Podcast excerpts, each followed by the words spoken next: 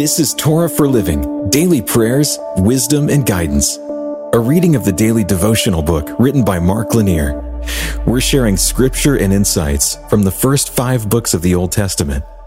And today we're continuing in Genesis chapter 13, verses 8 and 9. Then Abram said to Lot, Let there be no strife between you and me, and between your herdsmen and my herdsmen, for we are kinsmen. Is not the whole land before you? Separate yourself from me.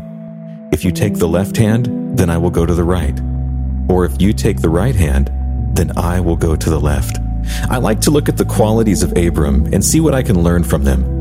He wasn't a perfect man. His treatment of his wife Sarai was not the best, but he had outstanding qualities of trust in God. And that trust manifested itself in actions like we see in today's passage. Abram and his nephew Lot both had significant flocks, with a number of hired hands who worked for them. The large numbers were understandably causing friction, and Abram determined to eliminate the problems. Abram had options. He could have chosen the land he wanted and sent his nephew packing. But instead, Abram gave his nephew the choice. Abram said, Here are two options that are both fair and good. You decide which one you would prefer, and I will take the other. There may be something about this that speaks to fairness, but on a much more basic level, it speaks to me of peacemaking. Abram was a peacemaker. He was intent on removing the strife that existed, and the best way to do it was to divide things equally and let his nephew choose his path.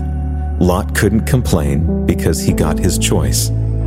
If one part of the land seemed better than the other, Lot was free to choose it. Wisdom and blessing are closely tied to being a peacemaker. As we confront strife, problems, discord, and frustrations among people, we should prayerfully seek wise solutions and try to implement them. Peace will move people forward. Strife is destructive. Together, let's pursue peace. Let's pray together. Lord, give me wisdom to sow peace in this world. Even though some will refuse it, may I always seek to be a peacemaker, bringing your peace to those in pain. In your name, amen.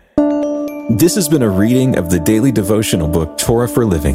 It's written by Mark Lanier, author, lawyer, and founder of the Lanier Theological Library. You can find out more about the book in the show notes, and you can hear even more podcasts, watch videos, and read blogs and devotions that we hope will strengthen your faith right now at hopeondemand.com.